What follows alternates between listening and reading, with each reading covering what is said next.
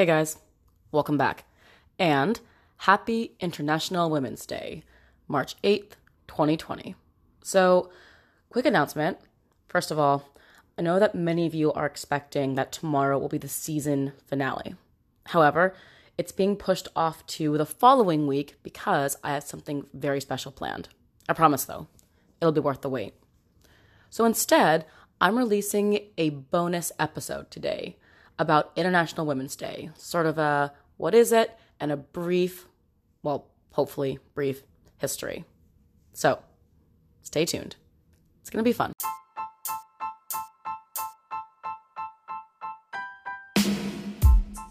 Once again, happy International Women's Day, a day of global celebration and also a day where we call for gender parity. It's where we celebrate women's social, economic, cultural, and political achievements, while also raising awareness about bias and inequality, and taking action to strive for an equal world. So, today has been an official United Nations observance since 1975, which was also the International Year of the Woman. And now, it's a national holiday all over the world. So, fun fact no one group is completely responsible for International Women's Day as we know it, but it has roots planted in the US with a certain type of woman, working women, mainly immigrant Jewish, Italian, and Irish women. In fact, the first name for today was International Working Women's Day. Pretty cool. And the journey from that day in 1909 to what we know today as International Women's Day is an incredible story, spanning the globe from New York to Europe, even Russia. So buckle up. This is going to be interesting. The year is 1908, February. Location New York City. Thousands of garment workers gathered in the streets to protest working conditions. Compared to their male counterparts, even men in similar jobs they face harsher and dangerous conditions, lower pay, and sexual harassment. Women and girls, mainly Jewish, Irish, and Italian immigrants, some as young as 16, face down police in freezing cold conditions. Now, this wasn't even the first milestone for the women's rights movements. According to the United Nations website, in 1848, two American women, Elizabeth Cady Stanton and Lucretia Mott, congregated a few hundred women in New York City. Spurred by being barred over speaking at an anti slavery convention, these women gathered at the nation's first women's rights convention to demand civil, social, religious, and political rights for women in a declaration of sentiments and resolution. Flash forward. It's 1909, in honor of the anniversary of the garment worker strikes, a National Women's Day was established on February 28, 1909. Now, this was especially impressive. It came at a time where it was really difficult to get working women to join unions. To put it mildly, there were differences racial and social economic. The interests of upper class white feminists who were fighting for voting rights and equality with men didn't always mesh with working women who were focused more on labor rights and human rights. But at this time, they found a common ground. And the uprising didn't stop here. The same year, 1909, saw another historic uprising, the uprising of 20,000. Here's a quote from the Jewish Women's Archives The uprising set off shockwaves in multiple directions in the labor movement, which discovered women could be warriors. In American society, which found out that young quote unquote girls, immigrants no less, out of the Jewish community could organize. In the suffragist movement, which saw in the plight of these women a good reason why women should have the right to vote. And among feminists, who recognized this massive upheaval as a protest against sexual harassment.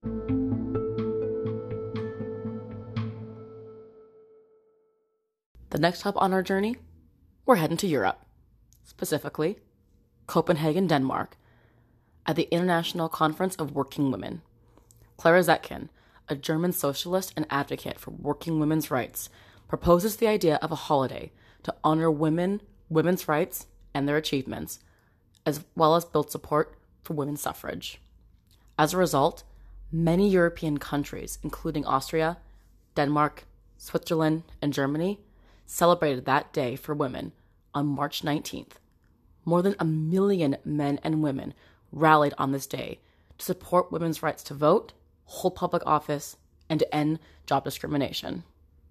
Okay, fast forward again to the last stop on our journey. The year is 1917. Russia is facing political unrest and exhausted after years of war and turmoil, food shortages, and protest. And against this backdrop, Russian women celebrated their own International Women's Day. And this day would take on a revolutionary form for their country and the world.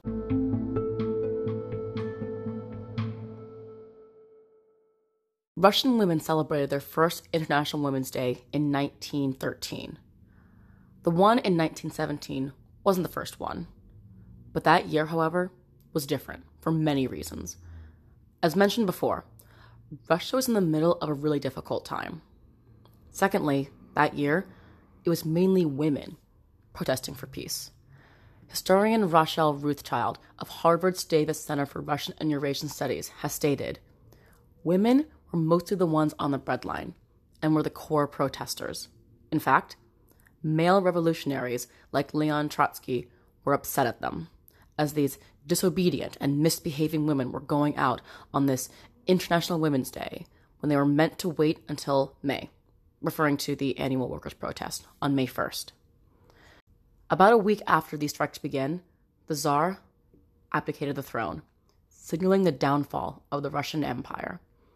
And as a result of this, Russian women gained the right to vote, making Russia the first major power to enact suffrage legislation for women. And this was a year earlier than Britain and three years earlier than the US. Suffragettes from both these countries looked to Russia as an example when fighting for similar rights at home. One last thing the date of the Russian 1917 International Women's Day was February 23rd, which, in the Gregorian calendar, is March 8th.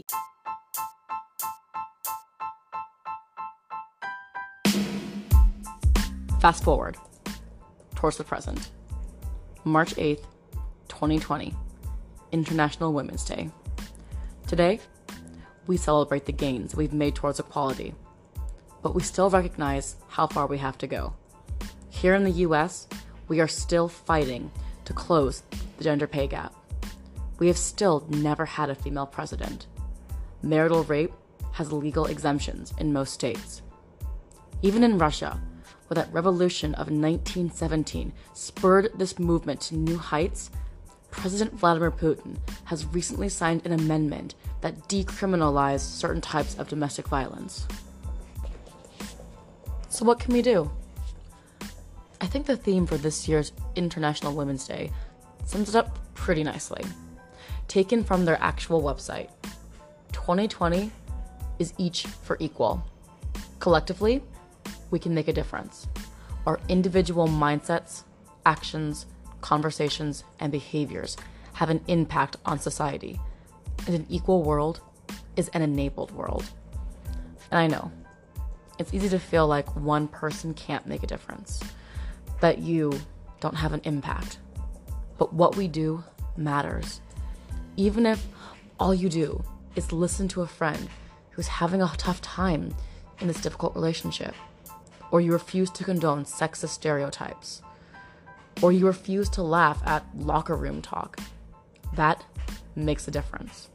To change our culture requires all of us working today and every day to be better than we used to be. So, take a minute, congratulate yourself on progress made, then roll up your sleeves, and let's get back to work. If you or someone you know is experiencing domestic violence, please call the National Domestic Violence Hotline at 1 800 799 7233 You can also visit their website, thehotline.org. If you identify as an abuser or a worried you might be an abuser, please call the hotline as well. They'll be able to help you. Please remember, you're not alone.